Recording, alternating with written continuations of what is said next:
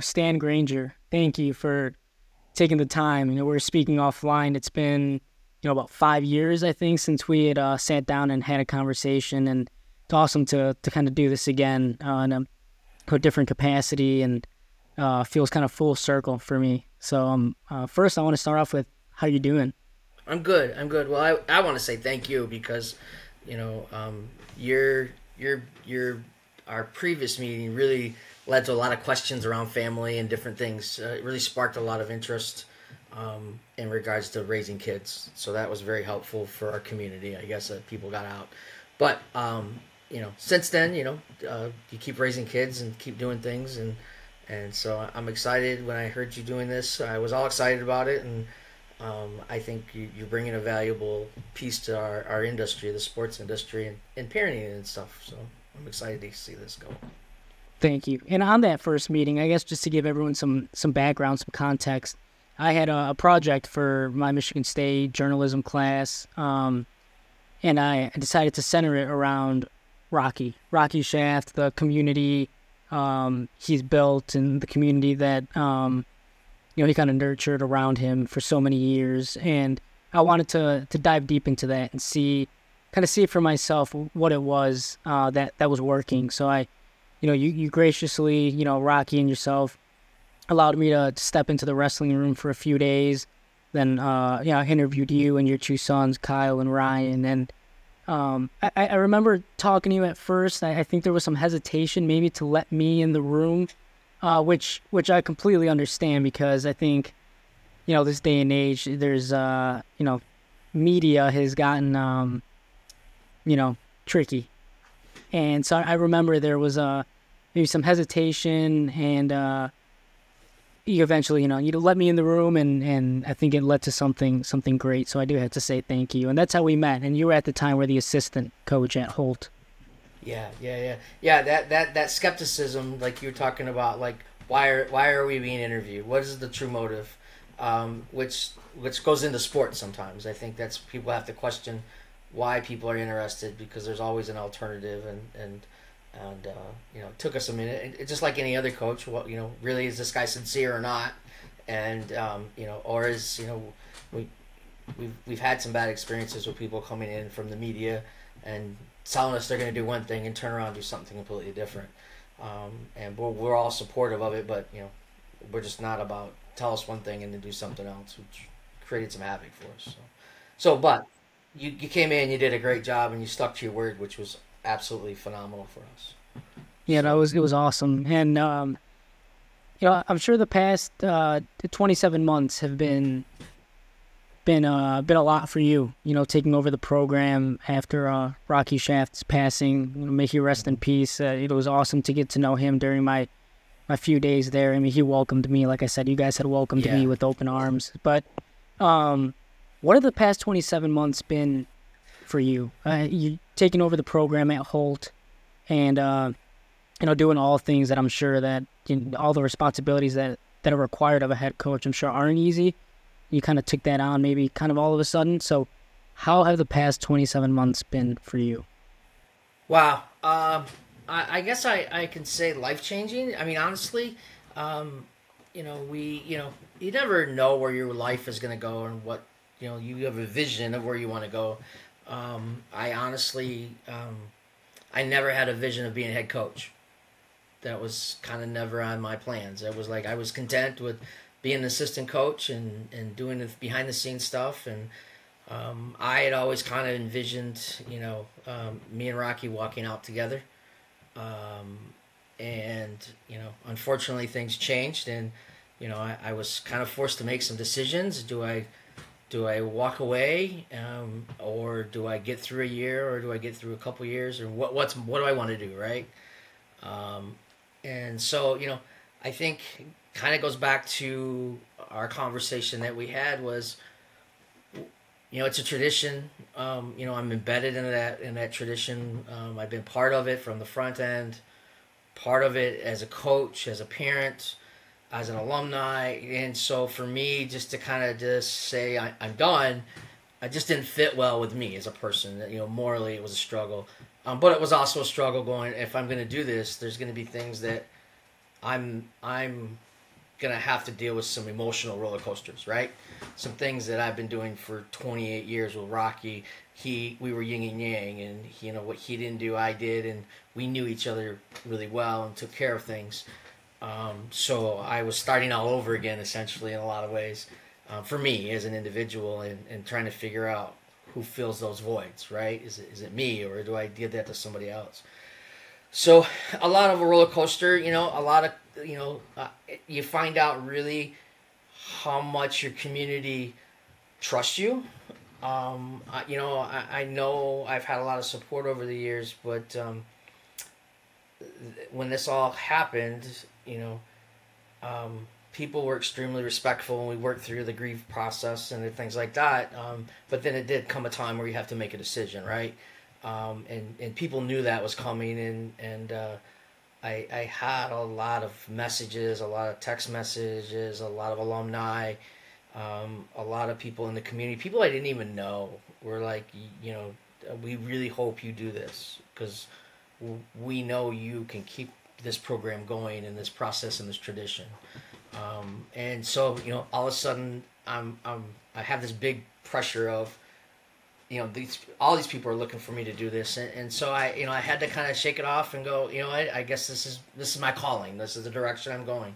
You know i guess you don't be in a consistent coach for 28 years and then you know the situation arises and you know i have experience so it wasn't a question about being around and knowing coaches and knowing programs and knowing techniques and knowing how to run programs I, i've done all that not only just as an assistant coach but you know being an assistant, I was able to do national team stuff and travel with USA Wrestling and some of the other bigger organizations and national stuff. So I have those perspectives, and, and so it was really it was enlightening for me. And then you know, as I'm as this unfolds, I'm I'm panicking. Like, am I going to do all the paperwork right? Am I going to do things right?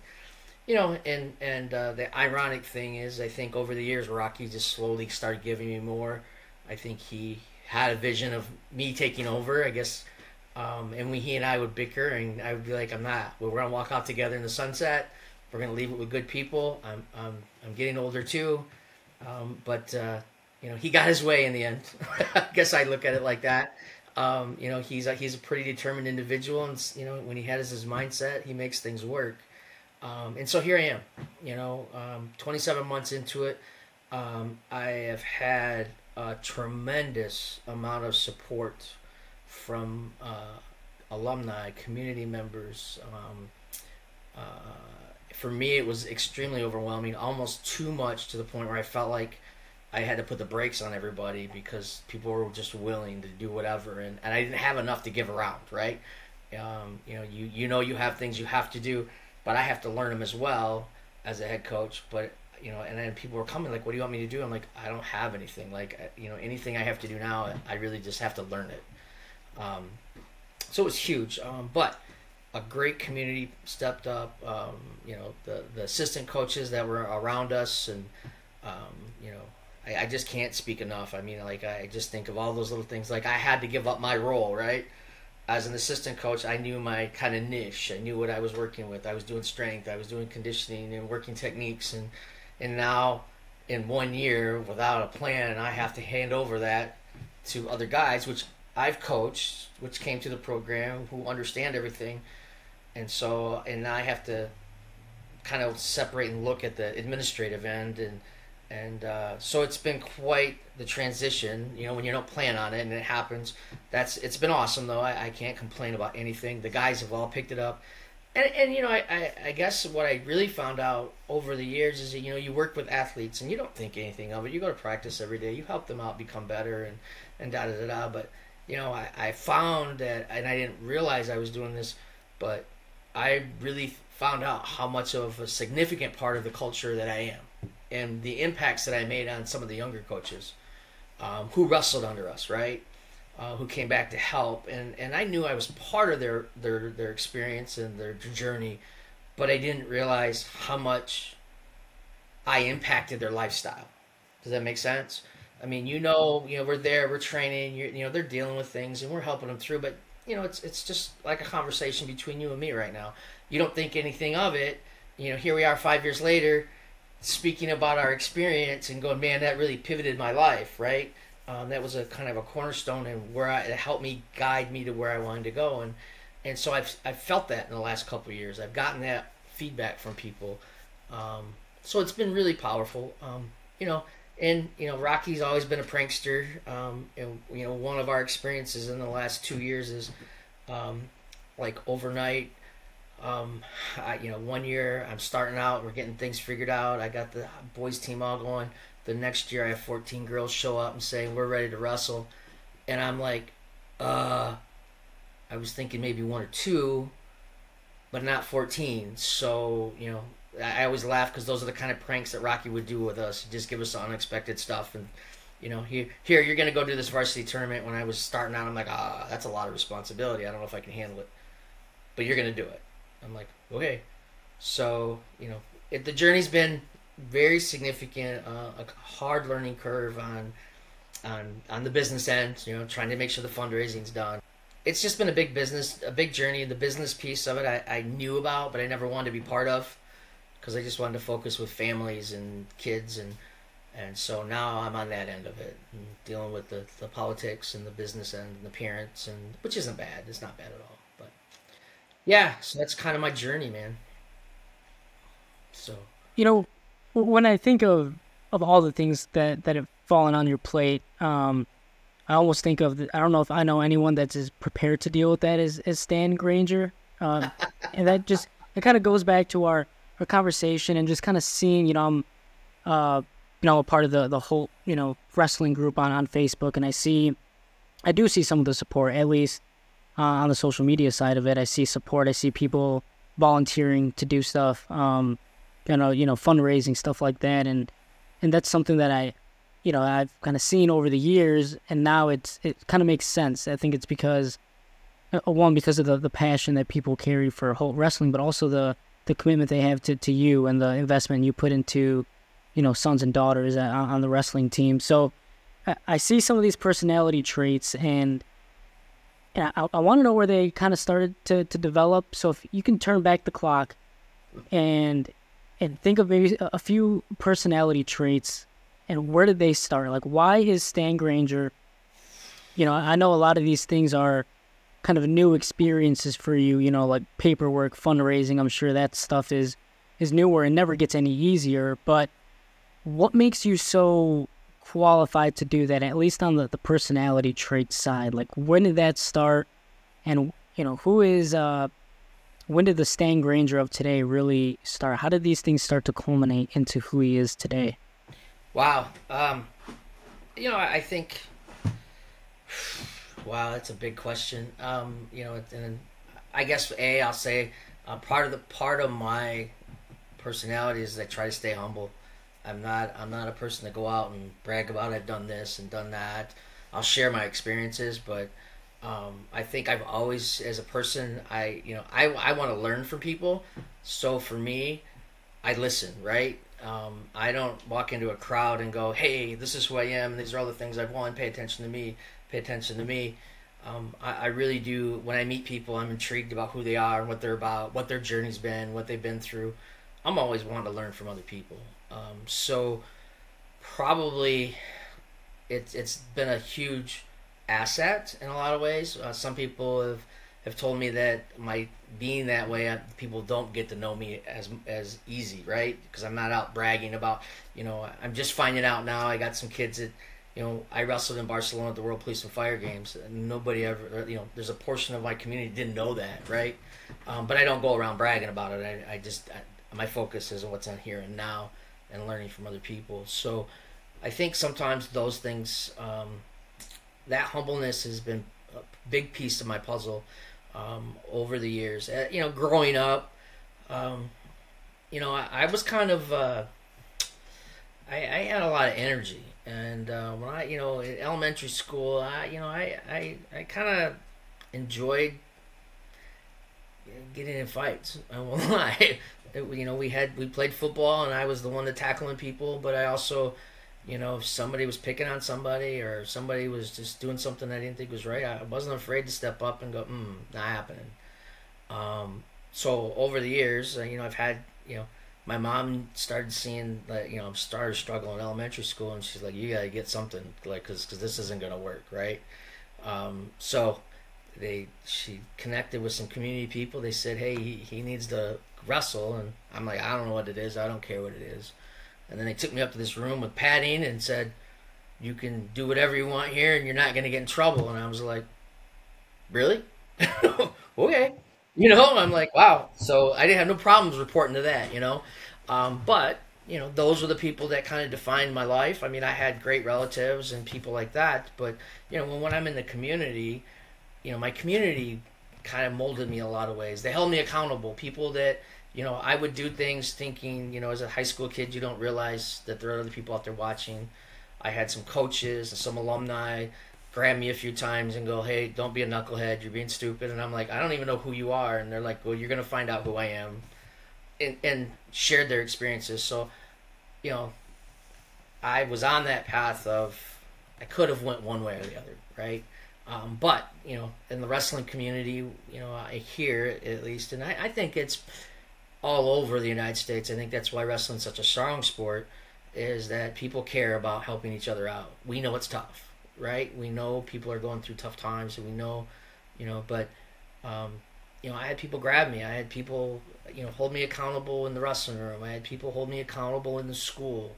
It just seemed like everywhere I turned around, I was bumping into somebody to kind of guide my path, right? And so, um, you know, you learn those things. Uh, you know, I, I remember, you know, I, I one of my uh, one of our first coaches, Gary Smith, Rocky's coach was a principal, and I didn't know who he was. I had no clue. I was, you know, and me and this other kid squared off in the middle of the gym floor, like we're gonna knock each other out. Um, and next thing I know, this guy's got me up off the ground and going, "This is not gonna happen in my in my gym." Da da da. I don't know who this guy is, but he scared the daylights out of me, and you know we got a chance to figure that out. And then he was always kind of at my side, making sure that I wasn't going that way. And and Coach Smith, still to this day, even even when all this happened with Rocky and you know, okay, Stan, here's what you got to do. Here's here's what you need help with. Where you know he was a coach forever and you know graduate of Michigan State, so you know he's got some some depth in our community, and really has been every time we have something go on, he's always part of what's going on. Right? He cares, and so you know even as an adult now, he cares. You know, it's not like hey, I worked with Stan forever. I'm not going to work with him again I could call that man right now and say, Gary, I'm dealing with this, and, and it's instantly we're sitting down talking about this. Um, so our community, you know, it, it parents molded me. I, you know, I, I, you know, I wasn't gonna go to college. I was like, I don't know what college is. I didn't have a clue what college was. I just heard people talk about it. Um, we had another gentleman in our community that, you know, pulled me aside and spent a lot of time with me working one on one. Larry Powell was a wonderful man, and um, you know, no commitment to me whatsoever. Um, I just saw that I had opportunities, and I didn't believe in myself. But he kept constantly telling me, you know, work with me, you know, work with me on the mat. But then also part of his process is it was academic piece. So you learn about the sport, but you also learn the academic end of the sport. You know, I, every time I'd show up, I'd get a printout. Here's what we worked out last time.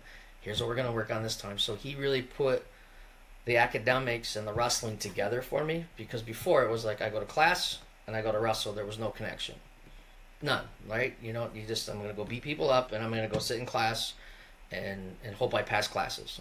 That's where I was at. Larry brought that together for me and really demonstrated how those two things tie together and how you can be successful by by intertwining them together. And then, you know, he you know, we talked about college and encouraged me to, to at least apply and, and focus on schools and different things. And, and so I did it. And, uh, you know, through his persistence and, and, you know, I've had some other people as well, but I just didn't know what I was doing. I really didn't. And, um, and, you know, my family, they, you know, they just didn't understand the whole, the whole college process and how it all works. So, um, Larry sat me down. We went through things, spent lots of hours tutoring, um, got me to college you know, it got me into Central. You know, uh, I was completely dumbfounded that I got into Central Michigan, um, but I did uh, um, by filling out paperwork. Because, and I think for me, the thing that I learned once I got to college was I was a lot smarter than I thought I was. Does that make sense? So when I was in high school, I just assumed I was just kind of the dumb jock kind of guy the dumb guy in the back of the room that could beat people up. And, you know, I was doing my grade work and taking care of classes, but I wasn't that 4.0 student, so I never felt like I was that successful. But then I went to college, and then I started being around people who who were at my level, below my level, and above my level. And I realized at that point that I am, I have potential. Um, and and it's just a matter of continuing to work hard like I was working with Larry and Coach Smith and, and several other people in our community that, that, that did things for me. But I, they pushed me to believe in myself, right? And if you don't believe in yourself, you don't motivate and take care of yourself. To, if it's academic, if it's career wise, if it's you know even just personal hygiene wise, you have to take care of yourself.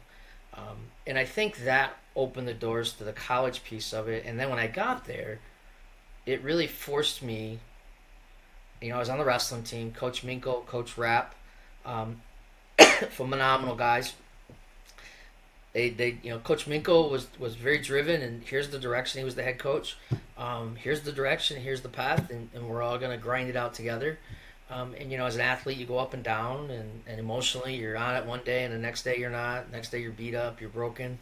Um, coach Rapp, the assistant coach, you know, he always made us fun. He always, you know, you know, was always making us smile, even though we were sweating. And he'd make a comment, and it would just be enough to break the intensity a little bit, so you could grind it out for another half hour or whatever. Or, or you, he would be, you'd be cussing and swearing and frustrated, having a bad moment. He'd come over, crack a joke. You know, we always laughed. He would get on us and twist us around because you know he was just so strong, and and so he would hold on to us until we laughed. I mean, like you weren't done wrestling until we start laughing. Um, so, you know, he, those guys all brought out that those perspectives of me of like, a, you know, it's going to be tough. B, we make it fun when it's tough, right? Because you know, if you're going in and it's getting tough, and you're talking to yourself, this is tough and this is miserable and terrible, you're going to burn yourself down. They taught me, and you know, my my grandfather was a farmer, so you know, you you learn, you know, um, I, in high school, I was working for a farmer. Um, you learn that you know even during the tough times, you can have fun. And and so you know those are some of the people that really influenced me through my life. And, and you know I got out of college. Um, I learned to make tough decisions. Um, I learned that there's never a perfect path. I think I stressed tremendously in college about trying to be perfect trying to do all the right things without having any failure. I lost a lot of sleep over it because you know you train as an athlete, be perfect, be perfect in classroom, do it perfect. But reality is, this perfect person is somebody who's failed a lot, and I had to learn that. Um, even if you told me that, I didn't listen to you. Um, I, I, really had to learn that failure was okay. Um, I, I really beat myself up emotionally in college about missing a grade or or having issues at practice or or not feeling like I'm being successful like I should be. Um, sometimes, and I think that's where I learned to just allow my efforts to lay lay the path. And I and I should back up a little bit. Um, Rocky, obviously my high school coach, you know, I kind of missed that piece of, you know, coming into high school, he was he was that strong, firm. I was scared to death of him. Um, I know I shared this last time, but you know, you know, I talked about Coach Smith and Coach Powell, um, uh, and and working on some of the local farms. You know, my grandfather was a farmer, um, so I learned through all those. Even like Rocky would share stories, and you know, hey, we played football. They broke my you know, my finger was dislocated. I'd pull it back out, tape it up, and you know, finish the game. And so you you share those stories, and you're like, well, if they can do it, and I was that kid. If they can do it, I can do it. Um, so you know, those are I listened, right? I heard what people were saying. I didn't always believe what people were saying I think that was my my struggle growing up was I listened to people, but then I I made my personal choices on who I was going to listen to and what bits and pieces, right? Probably not always the best uh, of of bits and pieces, and lost. You know, I you know there's some some things there. People, you know, just like any other kid, you know, hey, you're going to run into this. Hmm, that's okay. I'll see when it happens. Um, and so you know, but you know, the moral of that was that all these people from our community influenced me. Um, and, and, they weren't just wrestling coaches, right? There were some teachers, there were some people who just knew my parents, who you know when they see me out on the edge, kind of pushing the envelope, they pull me aside and go, "Uh, uh I know your mom, I know your dad. They're not going to accept that, right?" Um, so I, I was uh, fortunate in that piece, and and they got me to college.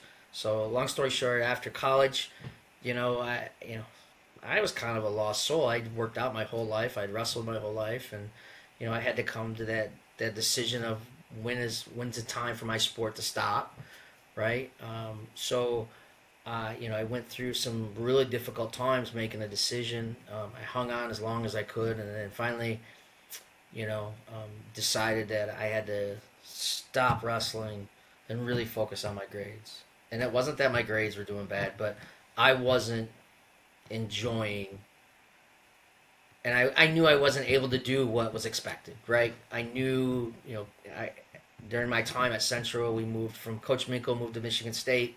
Coach Borrelli came in, um, really gave some real specific directions. had had very very hard expectations, which were awesome. I loved it. I mean, like okay, now I you know, uh, Coach Minkel was a grinder. Like you're just gonna wrestle for hours on end, and and for me as an individual, I kind of had to have a map. Um, I learned a lot from Coach Minkel, um, but when Coach Borrelli came in and said, "Hey, look, every every quarter you have to progress, and you know, in your push-ups and your sit-ups and everything," and so that gave me some math right to follow as an athlete. So I started following that, and then I realized through that process that I was kind of stuck. Like as an athlete, I think I reached my maximum potential, right, with what I had to deal with. So I had to make that very difficult decision going, is it good for me to be here? Am I taking up somebody else's spot? Is it good for the team? Um, and so I ultimately decided that, you know, it's time to move on. Um, cashed it in on the on the wrestling and, and you know, worked in my last year or two in college.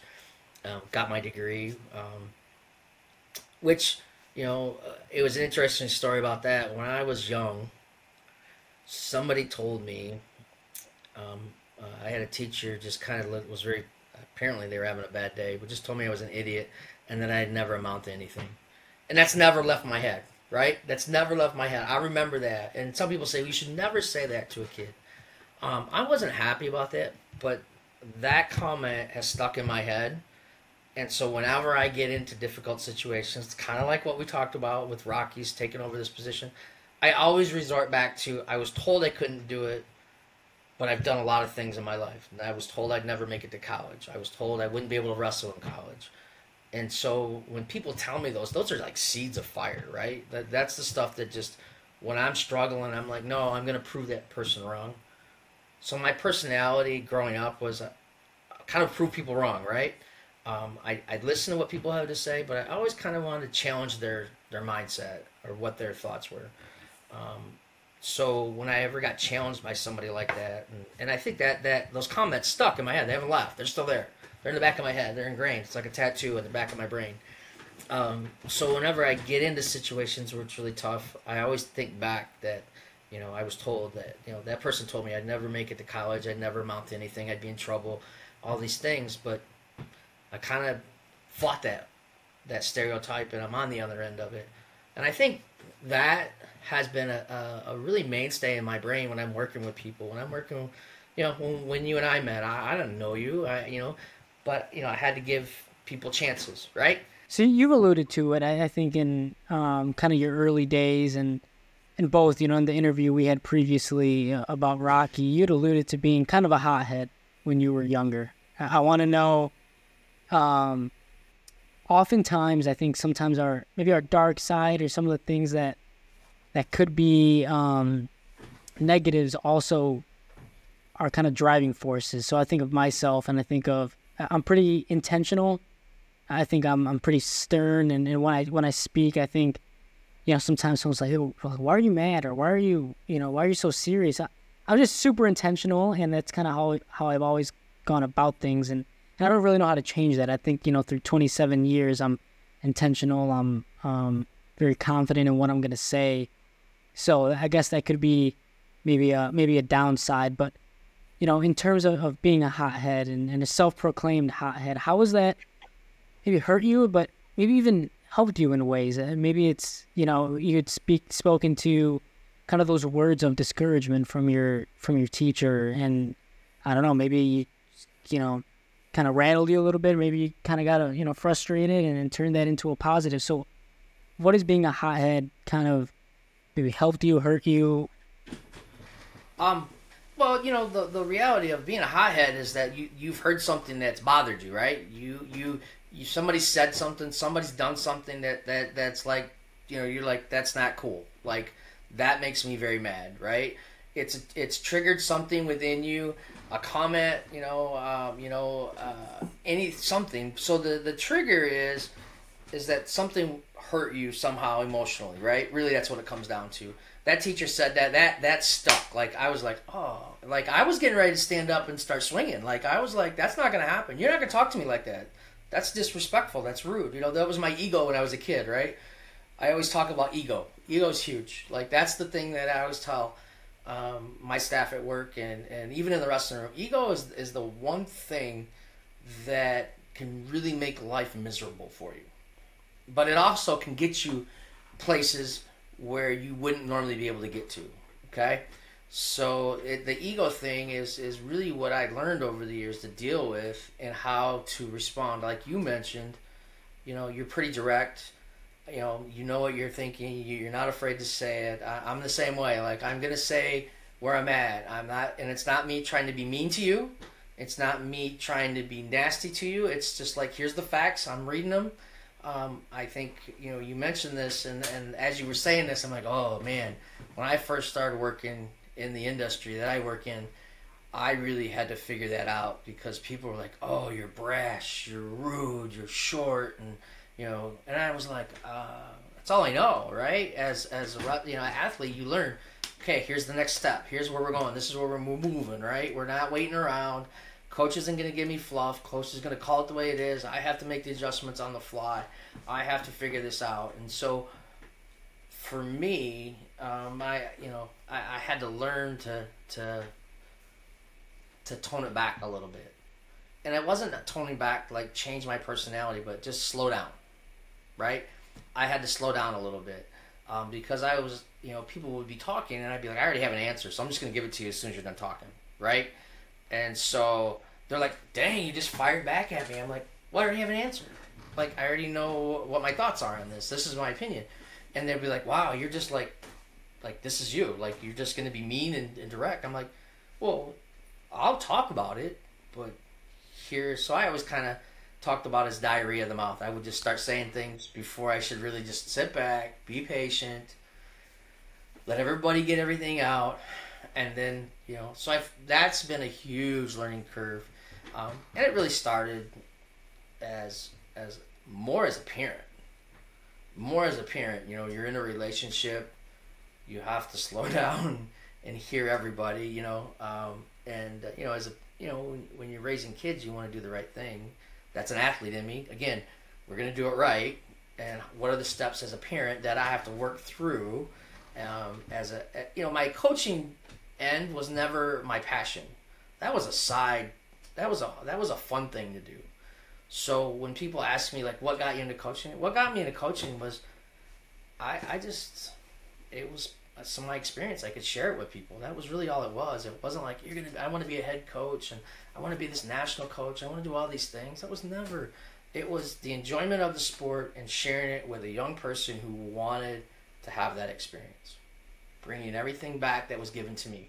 Because really, ultimately, that's what it was for me. I didn't know anything about varsity wrestling when I was in high school until I got there. You know, I didn't know anything about a state championship. I, I remember as a freshman, they're like, "Hey, we're going to state championship." I'm like, "What's that?"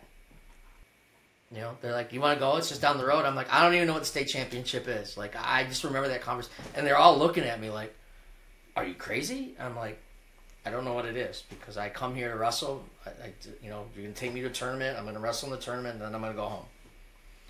So, you know, I I, I learned those things, but um, I guess where I was going with that was that, um, you know, the coaching piece has been aside just a fun thing to do. It, it, grew right into a monster. But being being a parent, raising kids, I really had, I really wanted to do a great job, right? I mean, I wanted to have the most successful kids that I could have.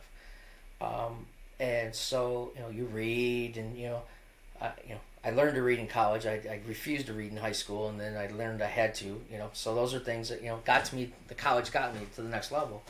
Um, but you know, raising kids was a huge fear of mine. Like I'm gonna screw this all up. So I, every time I could find a book or see something or pay attention, I wanted to. You know, the athlete in me came out. Like, okay, I got to be prepared, right? Um, so as as I'm being prepared, one of the things that was constantly consistent across the board was patience, right? Patience as a parent. You have to slow down, allow them to do things, um, which, you know, I worked on that skill then, and then that trickled over into my employment, into everything else that I kind of became. Like your question was, who, where, where, how did Stan get here? These are the things that changed me. Like um, I wasn't mean and nasty to people, but I, I was just a goer. Like I wanted to go. Like I, I didn't have time to sit around and have fluffy conversations. And you know, I, I was more like there's a football game going on. I'm not talking about it. I'm either in it or I'm doing something else. Like that was just that was kind of where I was. Like I couldn't sit and watch. I couldn't talk about it. I just wanted to do stuff. Um, so as a parent, that's where I really I think I put my brakes on and had to back up and go, okay, I gotta I gotta have fun times with my kids, right? You got you you can't be all serious and focused on doing things. So that's kind of how part of where I came from with the humbleness um, and and learning for people, right? So so yeah, I, I don't know if I got to the core of your question no, or you, I, you, you definitely know. did. And on that point, I think you're you're 100% right. That's how I would describe you, I think, as well as a goer, you know? And yeah. I think when we talk, I mean, there's almost no, there's very little small talk and we just kind of get into it. Like our conversations are, are pretty in depth. And that's also speaking to your ability to storytell. I mean, I, you know, that's another reason why I wanted you on is because you, you describe so many, so many things just, you know, very in depth and, uh, you know, like I said, you know, we just get into it. You know, our conversations just go; they just flow. So, um, yeah, y- describing yourself as a goer is is the best way I think I would put it. Yeah, yeah, and you know, a goer that's learned to be patient at times, right? At times, and so uh, you know, those are things that um, you know, as I you you you know you threw some of those questions at me earlier, and I kind of my brain goes ten thousand different directions, but you know, I I think I always looked at life as a, like climbing a rock, a mountain, rock climber kind of person. Every time I grab something, I can't guarantee that that rock's stable. I don't know if I'm going to have a good grip on it. There are other ones I'll step or grab that are very solid, and I'm like, all right, I got this step, but I'm worried about this over here. That's kind of life, you know. And and one of the things that you're gonna fall, right? I've learned that's another thing that I've learned tremendously is you're gonna fall. There's no way around it. It's gonna be ugly something's going to happen um, out of your control. Um, and, and, so, you know, the big thing is, is I go to bed every night knowing that I made good decisions with what I had. Um, because that was always the other fear when I was younger, like, oh, I'm making all these. I learned in college, really, because I was scared. I was scared, like I'm, I'm failing, like I'm not doing things right. I went into a real hole of, um, I'm, I'm just not worth being here. But then, you know, I, I, had some failures. I tried to get into some places. I was going to quit college, but I couldn't even get a job outside of college. So, like, here I am going, I, college is not my cup of tea. I'm going to try to get a job. And I'm getting rejected with two years of college and experience, but I can't even get a job. So it brought me back to, well, finish what you started, right? Um, uh, even though I was looking for the easy way out, I got forced to do the, the thing how has your relationship with failure progressed? That you know, you had brought it up back in your, your college days, and, and fast forwarding to now, and everything in between. Uh, you know, we can look at, at failure as in multiple ways, right? You, you know, a blessing, a curse, maybe some middle ground there. How has your relationship with failure changed? And that, you know, Holt wrestling hasn't seen a ton of failures, so that might be a maybe not a oh, question a for you. There's but, been a lot. At uh, least not on the not on the outside looking in. Doesn't look like there's a ton there. But you know, I think my relationship with failure has changed. Um, you know, obviously, no one wants to no one wants to lose, no one wants to fail, but just kind of embracing what it what it means. Um, just kind of that rock reference, right? I mean, something doesn't work. you're gonna move on to a different rock, right? I mean, so I, I guess that's what failure teaches you. But how has your relationship with failure developed over the years? Oh, I used to fight failure. It was a person. Like that was that was my my punching bag. Like I if I if it reared its head, I was fighting it every which way. I didn't embrace it at all. Like failure was was you know I guess that goes back to when I was in elementary school. Failure was the kid I was gonna fight on the kindergarten ground. Like I on the playground, excuse me. I was gonna fight that, and I was gonna fight it with all my might. And then, you know, okay, in the process of learning how to fight failure, you realize you don't fight it, you embrace it. It helps you become better. Um, but I, it took me a very long time to learn that piece.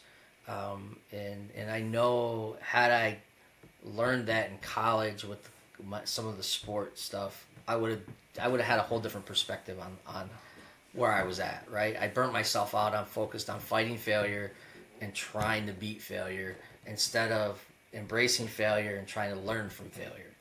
Um, I learned that after, and, and, again, it goes back as crazy as it sounds. Is you know, I want to raise good kids, right?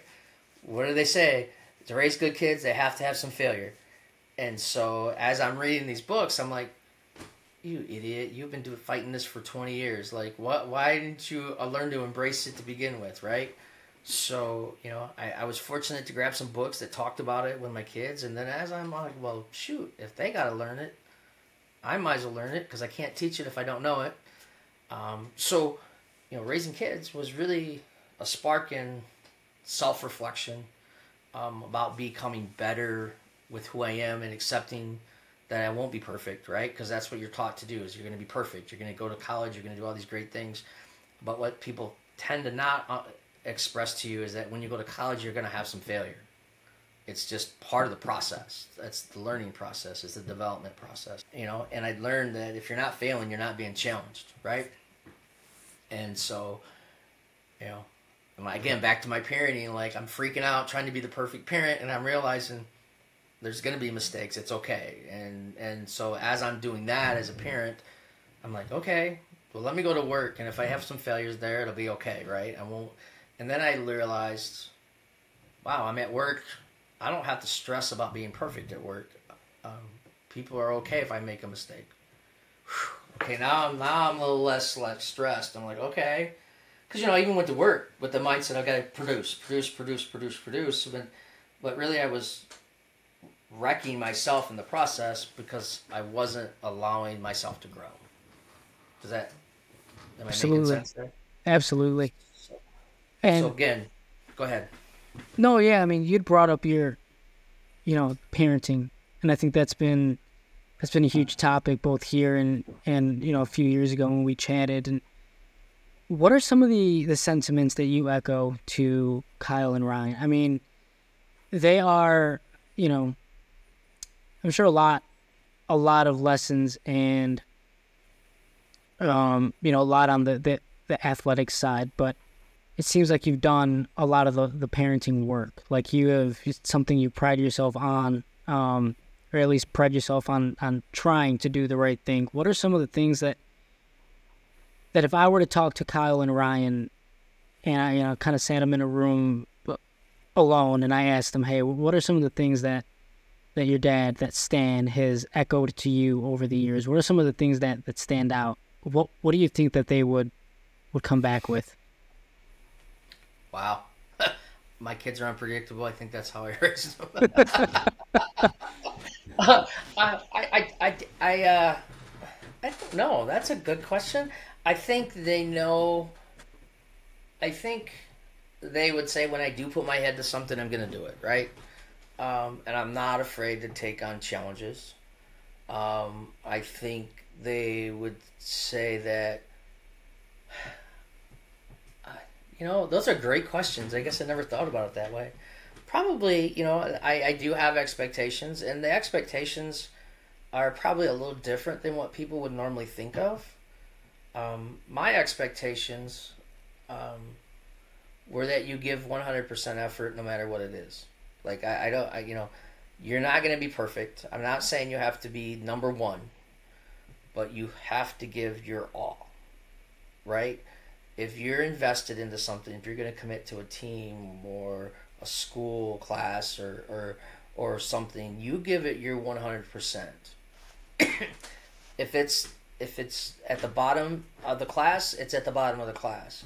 If it's at the top of the class, it's at the top of the class. But effort is absolutely huge. Um, and and I actually that's the thing you know with this with the wrestling when when I took over people like what what's one of your big things I'm like just give me effort. Give me effort. I can, nobody can dictate you know you can have all the experience in the world but if you don't have effort you're you're not gonna get any better. Um, I can't help you get better if you don't have effort and interest in getting better right?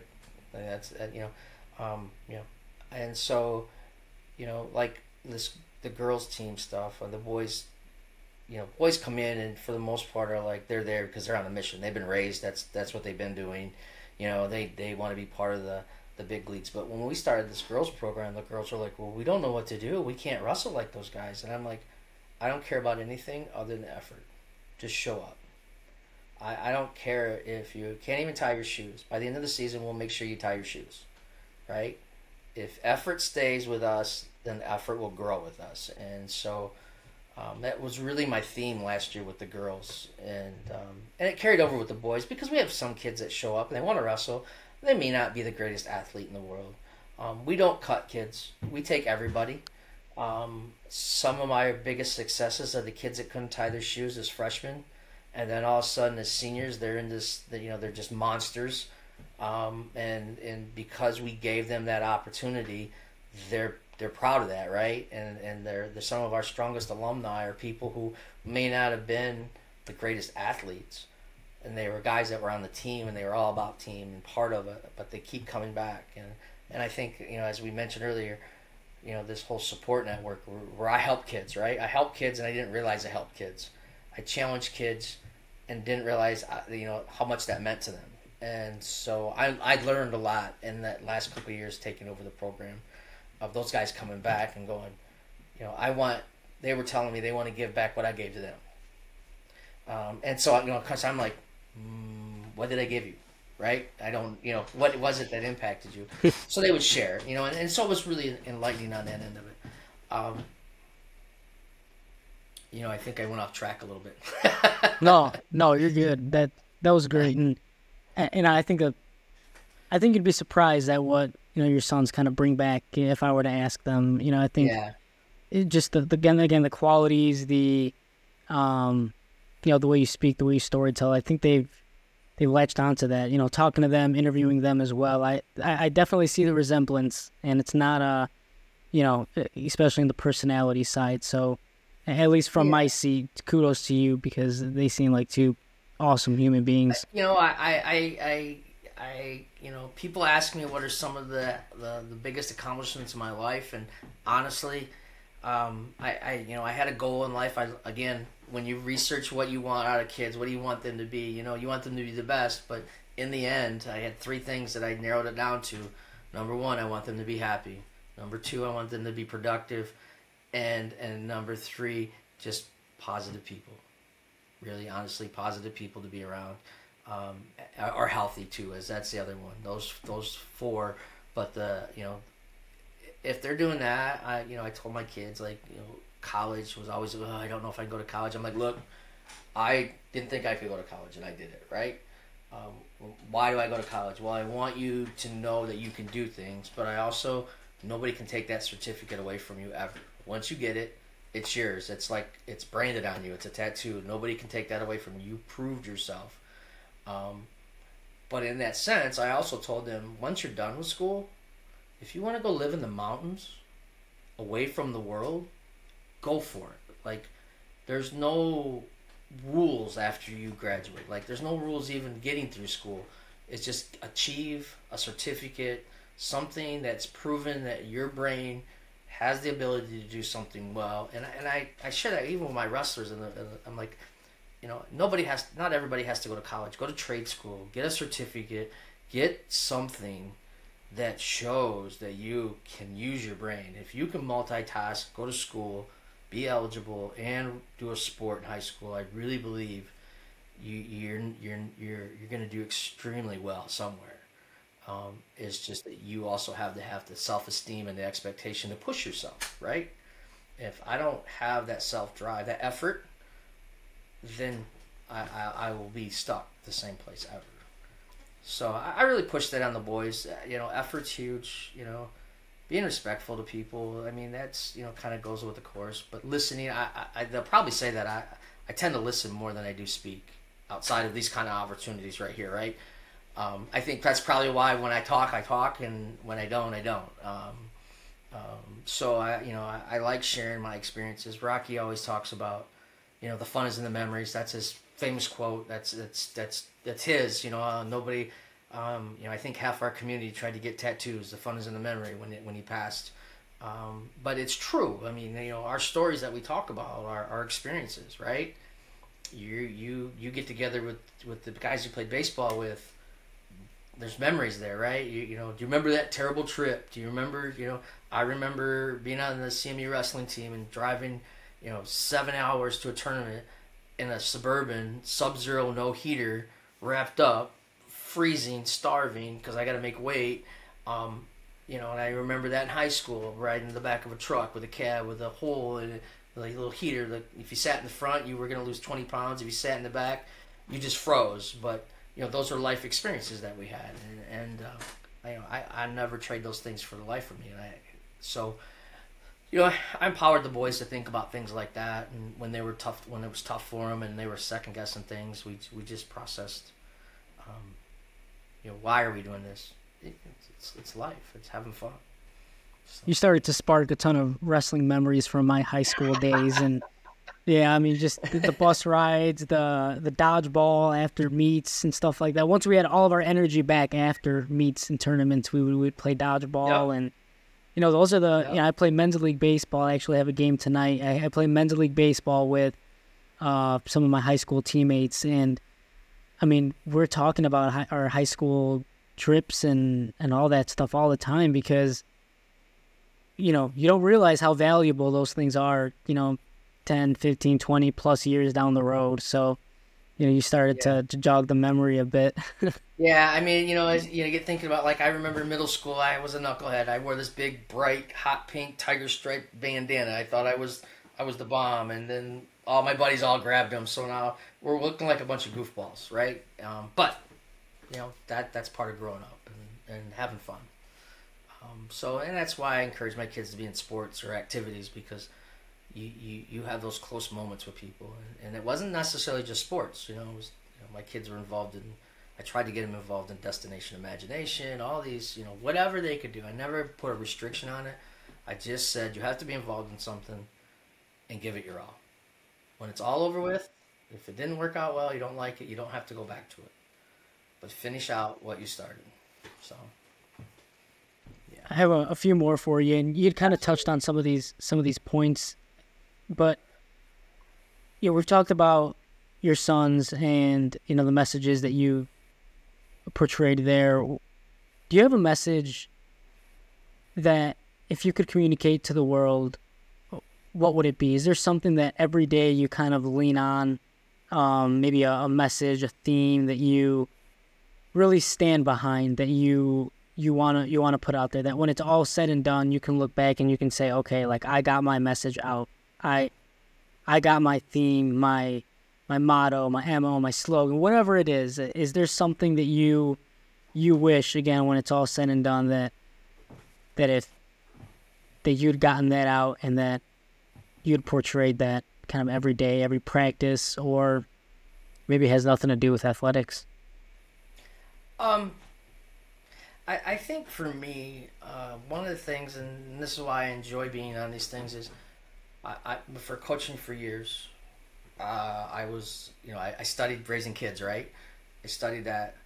I also had the privilege as being an assistant coach, watching families come through and seeing how they're raising their kids. Like, what were their expectations? You know, I studied people, right? I, I said I like to watch and learn. So I'm watching all of these parents come through, these kids come through these programs, and I'm watching them from when they're little to middle school into high school, and I'm seeing like, okay, how are these people being so successful with these kids, but why are these kids struggling so much? And I think the biggest thing that I try to tell people, I told all my friends, and it was always a hot debate, is allow.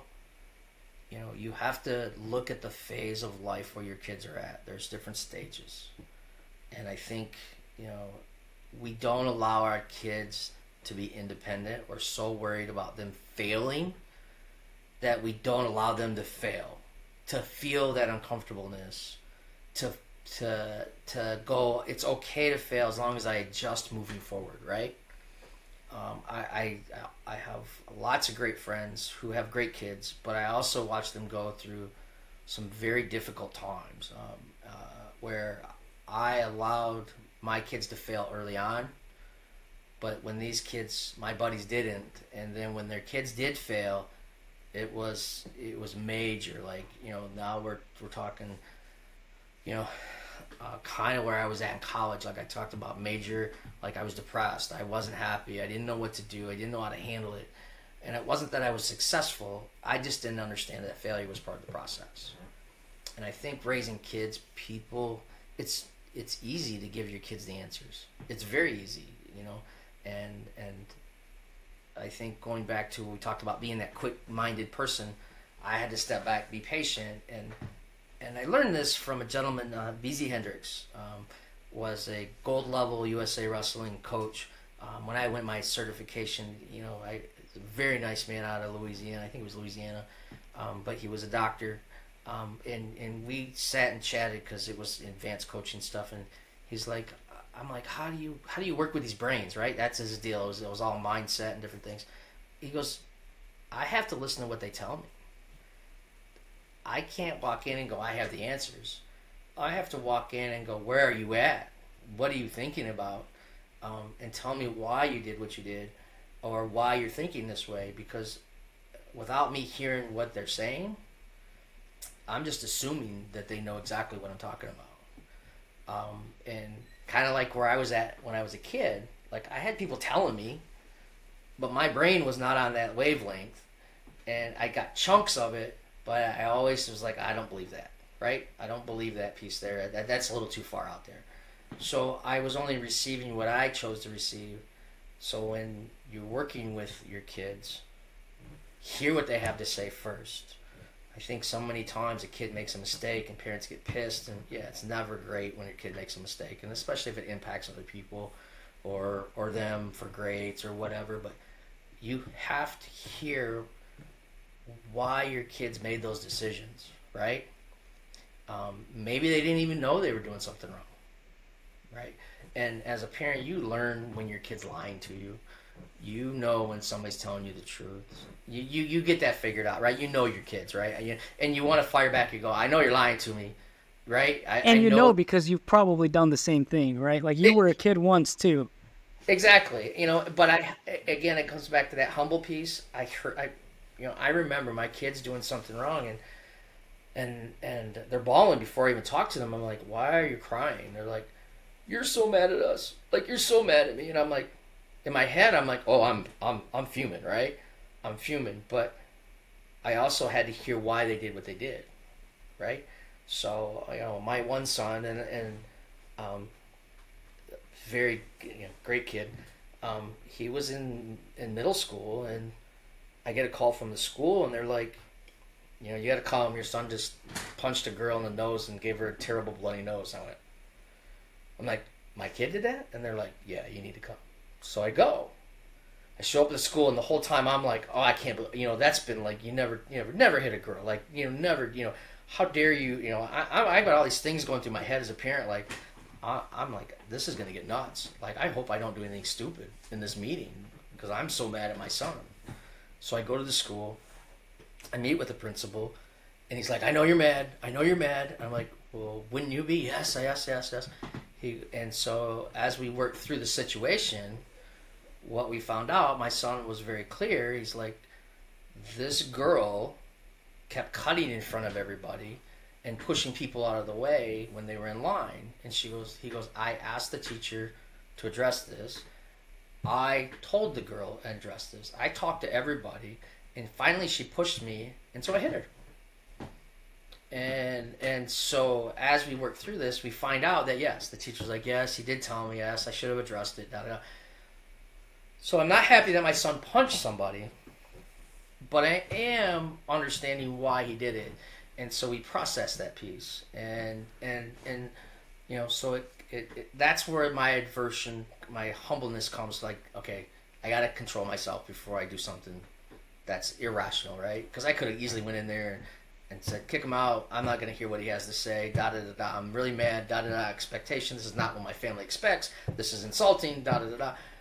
But you have to hear what they're doing because typically most kids make choices either they don't know or that's how they've been taught. Um, and and that happened to be a dynamic. And so you know, as a parent, you those, that's where I've learned a lot of it, and it transfers over to coaching, right? Same thing. You work with an athlete you know, you come to me and say, I'm going to wrestle, and I'm like, oh my God, you've never wrestled before. And you're like, right. And, but I'm going to look at you where you're at. Um, you're going to do some things. I'm going to ask you why. I, I always, I tell people all the time, I ask the why question. And they always, the first thing who, people who don't know me, the first thing they think I'm asking why is so I can find a problem. So I can find that they're a fault, that they're, they're, they're, they've done something stupid. And da, da. it's not. I ask why because Easy Hendrix taught me if you ask why, you understand what they did and why they did it. If you just criticize them, you, you, you just they're gonna shut up. They're not gonna talk to you. Um, and so you want them to grow, right? You want your kids to grow. You want your athletes to grow. You want your assistant coaches to grow. You know, look for answers. Um, even though in my head I'm like that was just the dumbest decision ever, and why would you ever do that? I never thought you would do that. You still have to hear what they have to say and there's still accountability. I have accountability, I, but I want to hear what's going on, right?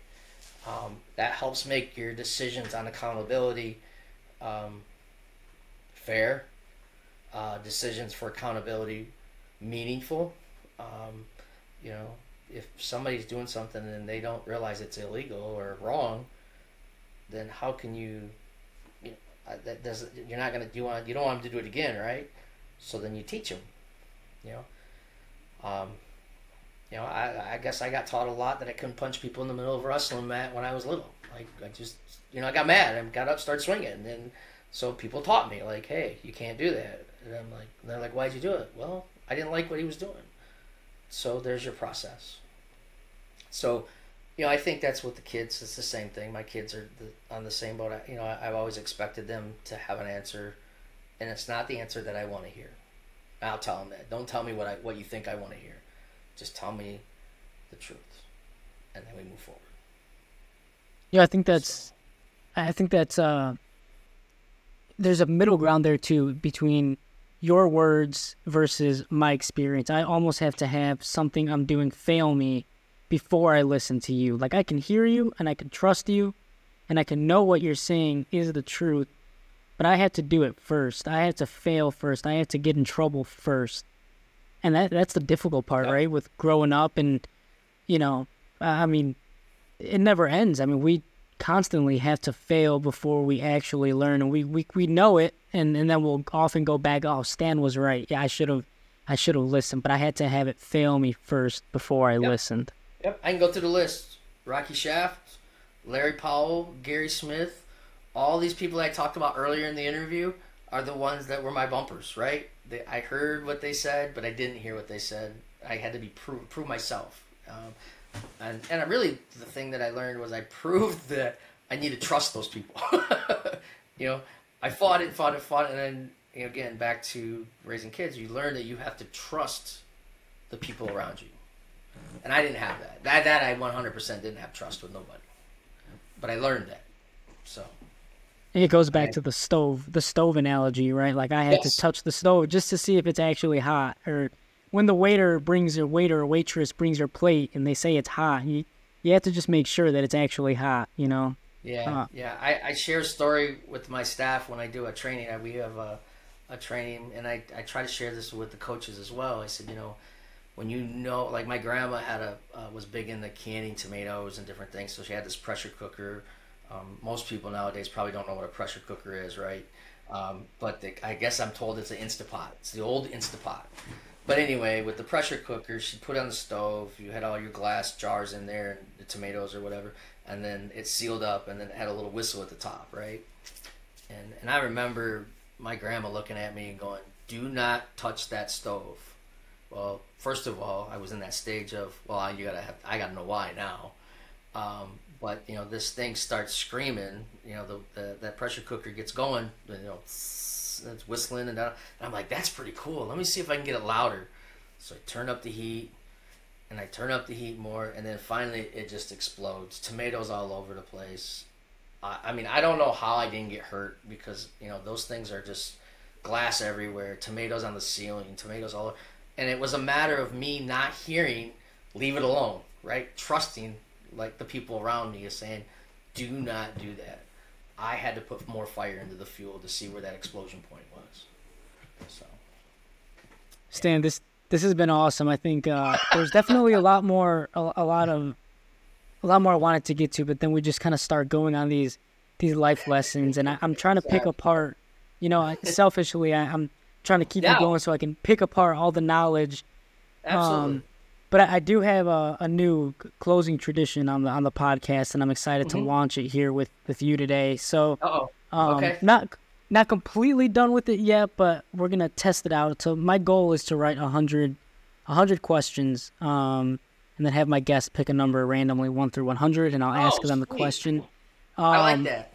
I'm through uh, question number fifteen, so I'm gonna have you pick a number one through fifteen, and I'll I'll ask you a question that corresponds with that number. Uh, let's go with eight. Eight. All right. I like this. This is a great idea. Can I steal it from you? Yeah, absolutely. Uh, okay. okay. Are you encouraged or discouraged about where the where society is now and its direction, and why? Um. Dang, you weren't kidding. These are good questions. Uh, I, I think I, I will say as I, I think we have had I think COVID rewired us in a lot of ways. It it, it kind of shook up our norm of gotta have, gotta have, gotta have. Um, and I think COVID helped a lot of people step back and go, we really didn't need that. We really don't know that, right? Um, we don't have to have the best of everything all the time. Our society's been pushed to, you know, be best. And I think COVID slowed us down, stripped us of a lot of stuff that we were so, you know, going to a football game, going to a basketball game, got to get to the baseball games, you got to get, got to get to the major social events, you got to get all over to the picnic, you got to go. And I think I'm encouraged because I think what it also did was it, it took a lot of people and they learned to think independently. It really forced people to be to make decisions, moral decisions, not just go along with the crowd. Um, I think we were in a society where we were just like, okay, well, this is normal, right? Everybody buys a BMW. This is normal, and and and uh, you know, if the neighbors had it, I had to get it, kind of thing. Um, but I think I think now people were like, you know, we had what two years of that, and depending on where you lived, it may have even been more than that. But you, you know, at one point here in Michigan, we were pretty much, at one point, um, I, you know, just for me to go to work because we were mandated report, mandated people had to be to work. I had to have an ID card saying I had authorization to drive to work in case I got pulled over. Um, so we were pretty much on lockdown. Um, so it forced all of us to go inward and and spend time with our families. Um, slowed us down um, slowed us and made us think of things that we probably wouldn't have normally thought of. I mean, I, I you know, you couldn't buy a canoe anywhere in Michigan because you know that, was the only thing you could do or anything that was outdoors. I, I just think we. I, am excited. I, I see. You know, I know we go through. You go through the news and you hear all this bad stuff, but I also hear the bad stuff and the fact that because people are speaking out right? People are speaking out. It used to be, I mean, I, I, let's be real. I mean, I, I, I share this and I share this in a wholeheartedly sense. Not that I'm trying to be mean or anything, but I'm a white male with no neck, no nose, bald head, and so and I work in a in the industry of juvenile justice, and so you know when it comes to social justice, I'm a target. Like right? I mean, if if I have I have one mistake or I have one accident or you know uh, then I, I'm I'm the I'm the police officer right? They look at me and they take a picture of my face and they take a picture of this kid. I fit that mold and I think what what what has happened is is I, I think we're starting to hear from people who would normally just be quiet right? You know we would just go about our day and go okay those people over there are just they're just they're just yelling they're mad. I understand their values and I get it, but they just keep they're, they're on a direction and I'm on my path. I think what it did was it, it slowed everybody down and it really forced some of us to, to speak out and become more involved, right? The election process, you know, biggest turnouts we've ever had um, in years. Um, I, I think it really helped people become more independent and go back to some core values. Um, I, have seen that. You know, I feel like people are not just trying to run around and be in the fashion show. You know, it's like I'm picking who I go out and hang out with now, not just going, well, that's a big crowd over there. I'm going to go be part of it. So, um, you know, I, am optimistic. I, you know, and it's the same thing with sports. I think sports world got got a reality check. All the money that was coming in and all these parents that were dumping money into sports all of a sudden stopped um, and and you know all those private clubs, and I'm nothing against private club coaches. I absolutely none, but I watch parents dump dump their life savings into these programs when really it was just all about kids having fun, and they could do the same thing in their backyard. Um, and uh, I think there's a lot of opportunities there. I think it just kind of put our world in check, and and um, I'm excited to see what comes out in the future. Stan, thank you so much. This is this has been awesome. Uh, every conversation we have, I think we, you know, I, I learn more about you, and and this is exactly why I wanted to do this. And back dating back into February with this, just this whole general idea of this, I can see, I can see Stan in practice. I can see him coaching mat side, but I don't get the full spectrum. I don't get the full idea of who Stan Granger is unless I sit down and have a conversation face to face or you know, face to screen with you uh, as we're currently sitting. But um, that's that's why I wanted to do this. I wanted to, to learn more about my guests. I wanted to learn more about the athletes, the coaches, the the trainers, the the support staff. Um, because I think, like I said, we, we can see any coach, uh, you know, any coach, athlete on the field or on the court, and still not completely understand what drives them, what motivates them, what they think away from the mat, away from the field, away from the court, and um, you know, we just get to learn more about who a person really is, and that's that's what I want to do more of. Sh- shine some light on the individual. So thank you so much. And I appreciate it because you know, and I, you know, again, I, I'm not one to brag about what I've done or done things, but you know, people don't hear that side of coaches, right? I have a lot of friends who are coaches, and they're great people, but they're like any other athlete. When they go to practice, they're focused um, and they're making decisions, but you don't know that's the same guy going camping in the summertime. You don't know that's the same guy who's adopted five kids, who cares about kids, and you don't know that's the same guy who who was in the World Olympics, right? And in the Olympics. He doesn't say that unless somebody like I, I guess I you know when you talked about this, uh, one of the guys that came to my mind was uh, Don Behm. Don Behm's been a fixture in our community. He's a wrestling coach out in East Lansing. Been around forever. I've known Don. Um, my sons got a chance to meet Don, and you know they were like, "Oh, Don's cool." Da, da, da. Well, what they didn't realize was Don was in the Olympics. It was a silver medalist in wrestling. Um, wrestled for Michigan State, did a phenomenal job, and so I took him to the World Team trials one time, and, and my son Kyle was he's like, "Dad, look at all these guys. What are they all here for?" I'm like, well, he was in the Olympics. He was in the Olympics. They're coaches at the national level so those stories don't get shared right you don't you don't get to see you know i think that's what excited me when you were talking about this is sharing how people progress through society and learn from other people thank you so much i i know i, I hope this isn't the last time we I know, and I know, and I hope this isn't the last time we, we kind of hook up and get together and, and talk through some things. So, um, yeah, anytime. You know, I know you've welcomed me with open arms multiple times now. So, um, you know, thank you, and I'm looking forward to uh, speaking again. I, I appreciate your time, and I do appreciate your energy with this stuff. Um, it's it's not easy to get up and running, and it's it's not easy for people to hear. Um, but I think COVID slowed people down to listen to these things. So